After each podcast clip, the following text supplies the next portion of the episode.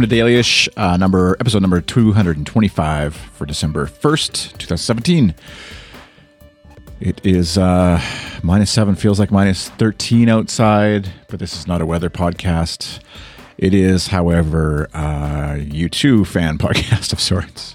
And uh, today is uh, Songs of Experience Day. It's the uh, U2's new album has been released. It's out in the world, out on the iTunes. You can click the link in the show notes if you'd like to buy it, which you should.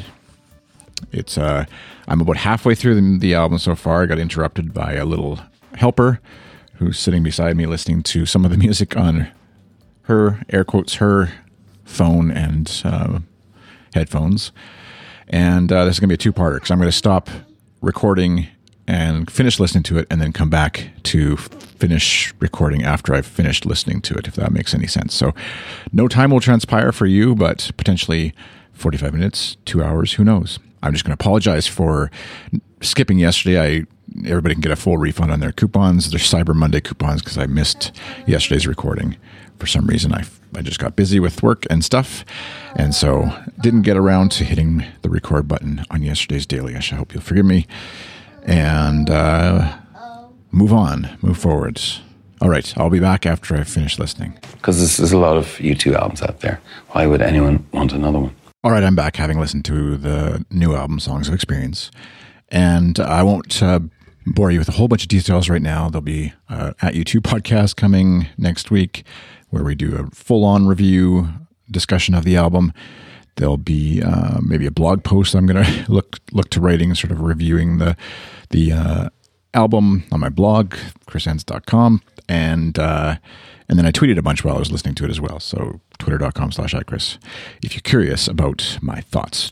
Um, I will say, if you've heard any of the singles or stuff they've released, uh, Get Out of Your Own Way, American Soul, uh, You're the Best Thing About Me, and The Blackout are the four you may have heard in some form or another.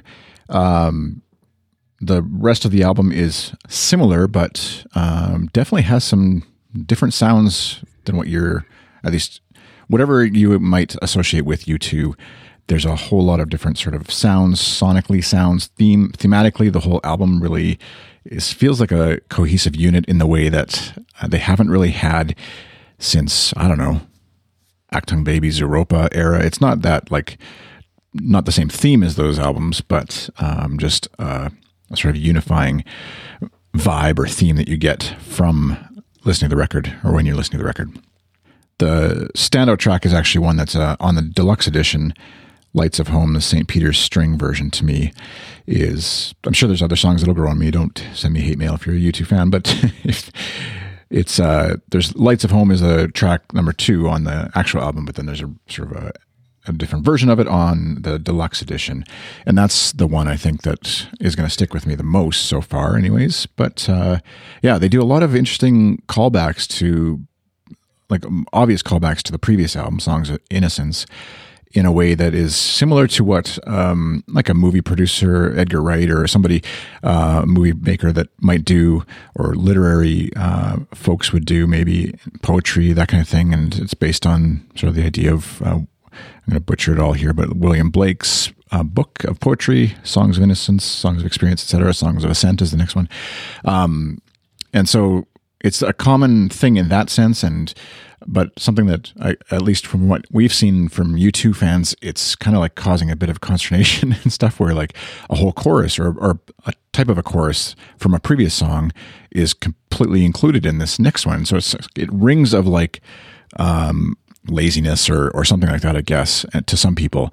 Um, but to me, to my ears anyways, it's, it's a brilliant way of, um, invoking and referencing previous work, uh, without within a new context, I guess, and sort of reminding you of where they were and where they are now. And then presumably someday, you know, if they, the, the there's been talk anyways of a third album in this series, Songs of Ascent, would come out and sort of complete that idea. So yeah, there's a lot of, it's a, it's a fairly heavy album, if you dig into the lyrics and the liner notes that uh, Bono wrote, go into a lot of explanation of it. There's a reference, a lot of reference in in the liner notes and in his sort of talk and promotion of the album of this incident, a health related incident that kind of took him to the to the edge, almost as it were, no pun intended, and uh, and how that influenced where the songs and the lyrics sort of came from, and what they changed to after that happened. Last Christmas was sort of the around the time frame for it, it seems, and so. Um, yeah, there's it's life, death, joy, hope, love, all those kind of themes that that penetrate a lot of what U2 writes about and sings about, but in a way that feels very personal and uh, and like it's like he has said, Bono said, kind of like going on and writing this as if it's the last album he had to write, or if he wasn't even going to be here to hear it being heard, played, etc., by friends and family. So there, I ended up doing a quick little mini review. I think it's worth getting if you hated Songs of Innocence for some reason. Um, it's completely different. Don't sonically, anyways, musically, it's it's it's a U2 record for sure, but don't use the past album as an indicator of this album.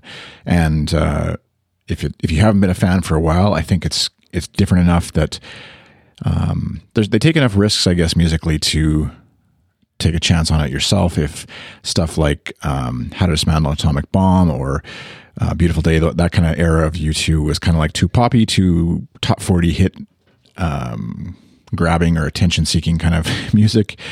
This, I think, has elements of it that are different and sort of pull you in a different direction. Plus, uh, Adam Clayton, the bass player, is phenomenal throughout in various ways, not just like obvious, you know, funky riff kind of stuff, but just in terms of the low end bass pedals and stuff that he's doing.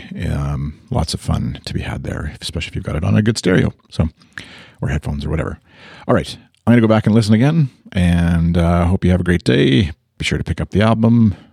Link is in the show notes. And if you're a U2 fan or want to check out uh, more what uh, hardcore U2 fans are, are, saying about it, be sure to follow the uh, at U2 podcast, goodstuff.fm slash ATU2 is where you can find all the details on that show if you're not already listening. Okay, hope you have a great day. Bye.